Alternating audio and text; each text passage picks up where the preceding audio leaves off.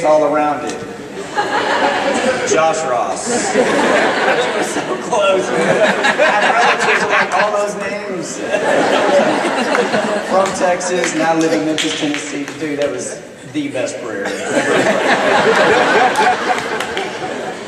awesome. Hey, it's great to be with you guys this morning. Uh, uh, so I went to Abilene Christian University, and there was one weekend that I went on a trip with 20 friends. So 20 of us went to Fort Worth for a weekend. It was my sophomore year of college. We just had a weekend full of some really fun activities. And on a Saturday night, we went to a, a minor league hockey game for the Fort Worth Brahmas. I'm not a hockey fan. I didn't grow up watching hockey. This was my first hockey event in my life. We went to this event, and I don't even really know the rules of hockey, but during the first intermission, apparently they have two 20 minute intermissions. During the first intermission, they start playing music. There are a few thousand of us there. And as the music played, me and my 20 friends, or 19 other friends, all 20 of us, we were standing up we're just dancing to the music, having a good time. We didn't know that the lady in charge of entertainment saw us. So she came over to our group and she said, Hey, during the second intermission, we're going to have a dance competition. And we would like to know if one of you would come and enter into it. Well, being a guy who could be in the background of a Justin Timberlake video, I was like, Sure, yeah, I'll, I'll do it.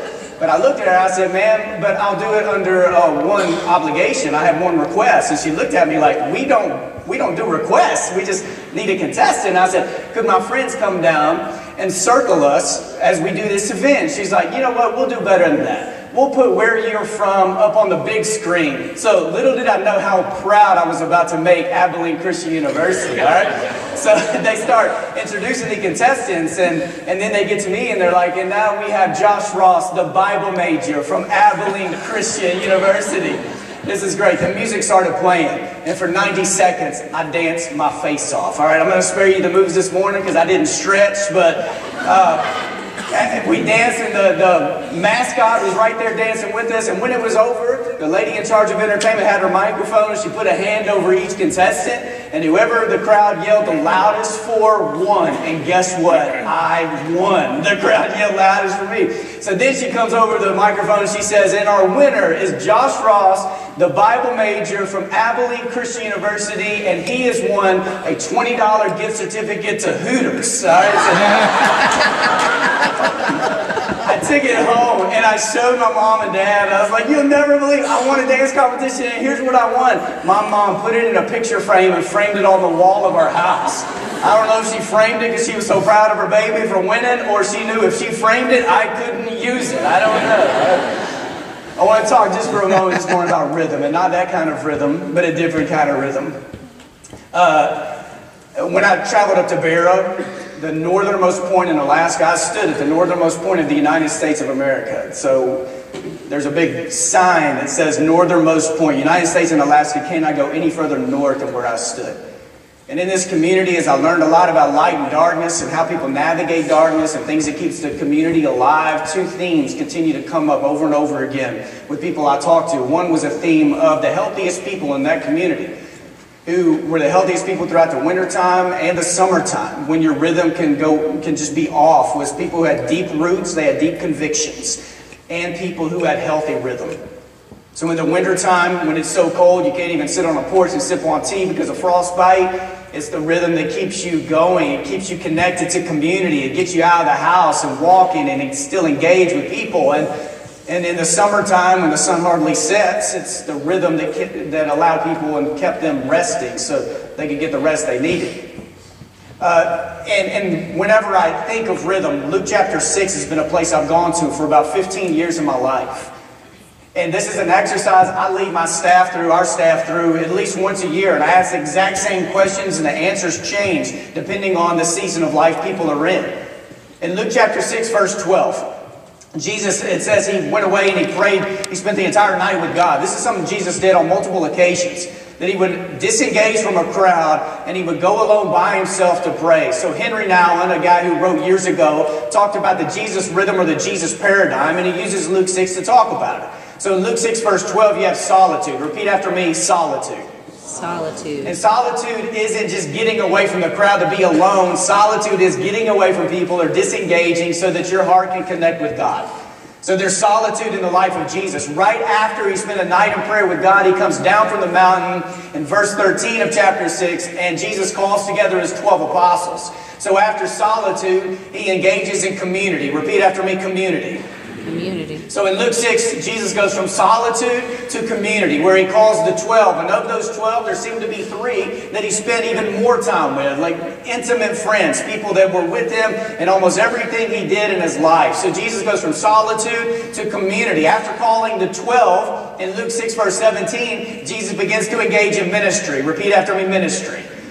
And, this might be ministry or service, compassion, but Jesus, he, he begins to heal the sick, he drives out demons, he begins to teach. So he engages in all these forms of uh, unleashing the power of God and the healing of God upon the world. So Henry Nouwen points out that this rhythm is what not just that, that kept Jesus alive and thriving, it's what the church started to do in the book of Acts. And if it's a rhythm that was good enough for Jesus and a rhythm that was good enough for the early church, it probably needs to be a rhythm that's good for us too. Now, I don't want you to think about this like I've got to start my life or every day has to go straight from solitude to community to ministry. And I also don't want you to think that because of Luke 6 that a third of your life needs to be in solitude and a third of your life needs to be in community and a third of your life has to be in ministry. God wires us differently. Our personalities are different. But if there's a rhythm that was good enough to sustain Jesus and good enough to sustain the early church, it probably has to, it needs to make us think too. Now, there are beauty and challenges of solitude. That, that solitude is the place where we are able to establish roots and we know how loved we are by God and we receive a calling and commissioning from God. But there are challenges of solitude as well. Uh, there are times when I'm in a busy season of my life and my wife will come up and she's like, Josh, you just need to go spend some time with Jesus. And sometimes I don't like how my wife says it. And sometimes I'm like, I, am fine. Like, I don't need, you, your mom needs to spend some time with Jesus. I'm fine, all right? Um, one of the biggest challenges of solitude for me is this. There are two big problems I have with solitude. Number one is this. What if I give God some time? So I disengage from people and I take a little time to be with God. One of the problems is this. What if nothing happens? What if I don't sense a word from God or I don't sense the presence of God? Will I keep coming back? Is just being alone with God, even if nothing seems to happen enough to keep me coming back to a place with God. And my other problem is this. What if I engage in some solitude and something does happen? What if God does speak a word?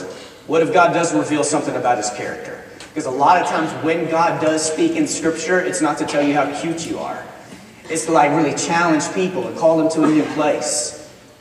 One of the biggest challenges for us in solitude is that not just, just this generation, but people living on the face of the earth today. I don't know if people have ever been more exhausted than they are today, and I don't know if people have ever been more distracted than we are because of devices and other things that are calling for our attention. So one of the challenges is how is God going to speak a clear word to, to people who have distracted and exhausted hearts? And I'm not saying anything's impossible for God, but this has to be a challenge. So do we believe that solitude matters? And some of you may even be listening to this being like, man, where do I even start? A lot of times people come to me and they're like, hey, help me develop some disciplines in my life to connect with God. And I encourage people, start small. Can you take two minutes a day just to give God thanks for your life? Can you take five or ten minutes in a day just to disengage, to get alone, to be with God away from a cell phone to try to limit distractions, just five to ten minutes, and then build on that and see what God can do. There's beauty and challenges to solitude, there's beauty and challenges to community. Some of you, community comes probably easy to you. Some of you, it's a challenge. Some of you, it's hard because you have had people in your life who have betrayed you, so building trust or being vulnerable with someone is really hard. Some of you, this may not be a challenge at all. But I know in the most difficult seasons of my life, like when my sister has died and my wife and I have had to make big decisions about if we're going to move and relocate and, and, and how we're going to raise our children, having a tight-knit community that we can bounce ideas off of. People who are there both to, to love us and support us through anything, but also to challenge us. I don't know where we would be without some of these close friends in our lives. And there beauty and challenges to ministry and service too. That it can be draining sometimes, and you engage in forms of compassion, you may get burnt every once in a while. After all, we've burnt Jesus plenty of times, and He keeps showering compassion on us. So, my wife and I, we've lived in a neighborhood now for about seven and a half years. It's an under resourced community. And there are times when I've been through seasons where I'm like, God, I'm just not a good neighbor right now. Like, help me be a better neighbor. And, and I live at so much peace when I hear the, when I sense God pressing on my heart of, hey, Josh, here's what I need. I don't need you to go and spend three hours a day trying to build relationships in your community. Can you take just a few minutes to go outside and whatever neighbor comes by your house, whatever neighbor you see standing outside, whatever neighbor is walking to their job, or, or, or can you just love whoever is in front of you with the very, best of your ability? There's a challenge to compassion too. We've been in our neighborhood now for about seven and a half years. Back in January, we felt like God had there were some breakthroughs with some of our neighbors where there had been a struggle because moving into our neighborhood, it's, it's taken a while for people to believe that we're there uh, just to walk alongside them. And it was a Sunday morning. We were at church, and after church, there was a couple in their 60s, and they wanted to meet with my wife and I to talk about just spiritual development. They felt like they had been complacent in their faith for decades. So we went and we sat down to eat some barbecue for lunch, which is probably what Jesus would eat after church on Sunday mornings, too, to sit down and eat some barbecue. So we sat down and eat barbecue, and the tray is coming out, bringing the food to our table. And my wife gets a call on her cell phone, and it was our alarm company. The alarm company calls my wife because they don't call me because she's better at answering her phone than I am. And they said, Hey, we have a report of a broken window at your house. Do you want us to dispatch the police? And we said yes. And I said, Well, baby, I'll stay here and eat. How about you go home and check on what's happening? no, I was like, Baby, you stay here. I thought it was just a false alarm, maybe a door kind of cracked or something. So I was like, Baby, let me go check. I'll be right back. Don't let anybody else see my food, okay? So I ran home drove around our house, and sure enough, the, a window had been broken out. The curtain was flapping out the window, and I was like, "You gotta be kidding me!" Like, and since I've told this story, like, it's amazing how many ministers have been robbed on Sunday mornings during church. And so I wait for the police to come. And, and, I mean, people broke into our house and they, they stole TVs. They didn't get a lot of stuff. But you just feel, is this, if this has ever happened to you before, you feel so violated. And my, my mind immediately went to my family. What's my wife going to think? How are my 11 and 9 year old boys going to process this? Are they going to have night terrors for, for weeks or months? Uh, is my wife going to say, man, we just can't live it? Now, in Memphis, there, it doesn't matter what neighborhood you're in, there have been break ins all over the place. So it's not just our neighborhood. And I was, as I was processing this for like 30 minutes, waiting for my wife and my kids to come home, she already told them what had happened, so they weren't coming home to first hear the news, but I just didn't know what to expect. This was in January, and that afternoon there were NFL playoff games. We're a big football family. So my oldest son was the first one to come through the door, and he walks in, and I didn't know what to expect, right? He comes in and he's like, Dad, where are we going to watch the games this afternoon? Mom said the TVs are gone, Dad. We're going to go to Buffalo Wild Wings. We can go to Chili's. Where are we going to watch the games? I was like, all right, maybe it sounds like my oldest son's doing okay. My youngest son walks in, and he's like, Dad, I already got a plan. We're going to go, we're going to find who did this. You're going to grab him, throw him on the ground because you're bigger, and then I'm going to kick him. So my, my youngest son was like, he's ready to return violence. It's, it's crazy. My wife walks in. She just gives me a big hug, and I, I hug her, and I'm kind of crying. I'm like, oh, baby, I'm so sorry. She's like, it's okay. I was two days away from going on a two-week trip to Africa with Compassion International. I was like, baby, I'm not going to Africa. She's like, You're going to Africa. I said, Baby, I'm not going to go to Africa and leave you here in the hood with a boarded up window. I'm not going to do it. She said, You're going to Africa. I said, No, I'm not. She said, Yes, I am. She, and she looked at me and she said, Josh, every single night since our kids were born, you pray, and in your prayer, you say, God, help these boys not to be afraid. And she said, You stand up in front of our church and you talk to them about courage and bravery almost every single week. So it's time for you to listen to what you preach to other people. I was like, baby, don't be using my words against me. and so two days later, I went to Africa. But my wife and I, our challenge then became, our hearts began to get hard. Like, is, it, is compassion sometimes even worth it? Like, we, we, we don't know who broke into our house. Maybe it was someone we knew, maybe it was someone we didn't know. But what happens when we engage in forms of compassion and, and we feel like it's burn or it just isn't worth it? So compassion and this event for us led me back to I've got to get in the place of solitude to, to make let my heart get over to God so God can tend to my heart because I don't want my heart to become hard and for that event to keep me from loving all people no matter where I am. How many of you, I'm just curious, how many of you would say solitude is easiest for you? Just a show of hands. How many of you would say solitude comes easiest out of these three? How many of you would say community and building relationships comes easiest to you? Just curious. How many of you would say ministry and forms of service, justice, compassion comes easiest to you? Show of hands. How many of you didn't raise your hand for anything? All right. yeah, that's some of you. Right. How many of you would say solitude is the hardest for you? Just a show of hands. How many of you would say community and having building relationships is the hardest for you? And how many of you would say justice and compassion service is the hardest for you? So, what happens in life if we only engage in solitude, but we're not paying attention to how God's calling us to serve as we can easily become inactive believers. And if, especially for you, because you're a part of a generation, that your heart is bent, it seems you are bent, and you lean into forms of justice and compassion. But if we engage in forms of justice and compassion with no solitude, with nothing establishing roots, then after two or three years, we're burnt out. So you need this healthy rhythm in your life. So I went to Africa. I went to Ethiopia in January. As a group, I was with a group of 35 pastors, and we got to visit all these Compassion International sites and see things God was doing all over these places in some of the poorest neighborhoods and communities throughout Africa. Now, on Sunday morning, they said at 10 o'clock, we need all of your group to meet. We're going to go to an Ethiopian English-speaking church this morning. And we thought we were going to a church of like 30 people. We showed up to church five minutes early. And we walked into a warehouse of thousands of people, and there was no room left.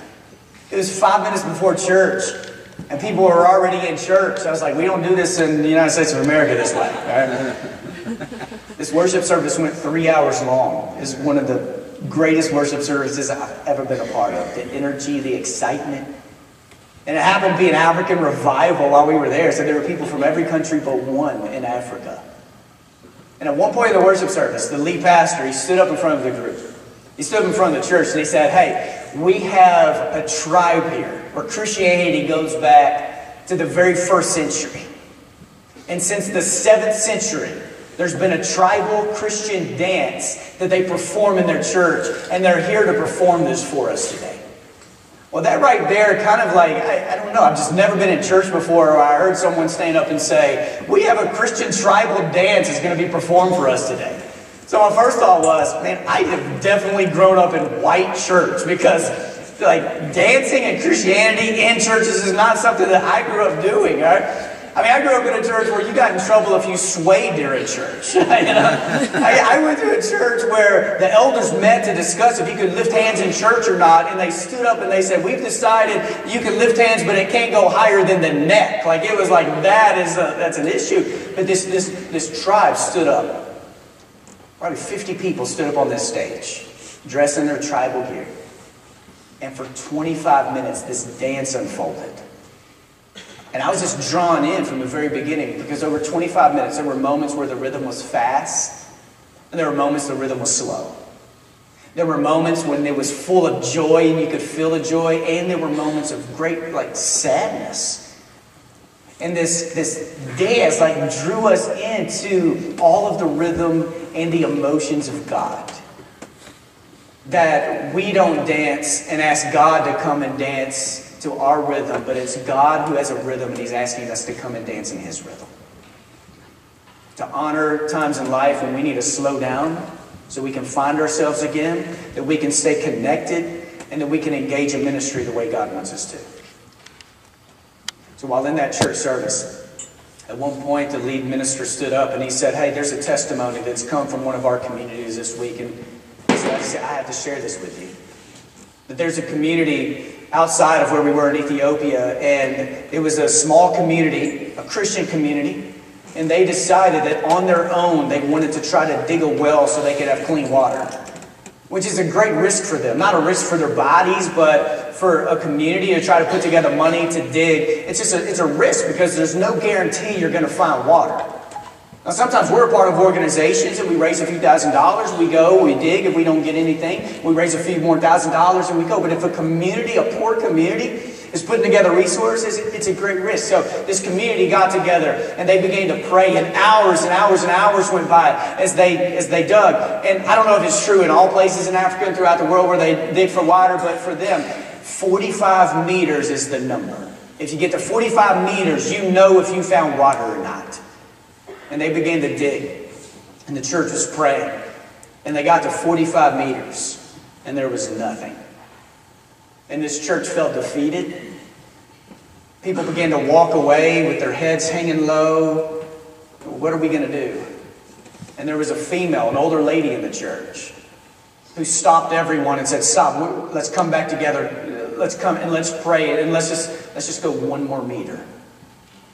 And the church got together and they began to pray and they went one more meter and they got to 46 and there was an overflow of water. And this leader stood up in front of us and shared this story. And then yeah, me and some others, I mean, we just start processing, oh my goodness, like how many people in our churches and how many of you are stuck at 45 meters? Stuck because of complacency or apathy or sin or who knows what else. Stuck because rhythm is off. And God may be inviting you, hey, just one more meter, not based on your effort, but trusting in God, one more meter, and let's just see what God can do. Because there may be overflow. Will you bow your heads? God, this morning, if I've said anything that honors your character, your nature, your heart, your mission, I pray that those words will sink deep into hearts and will establish roots and bear great fruit. And God, if I've said anything that doesn't honor who you are, I pray that those words will fall to the ground and be trampled and not be remembered at all.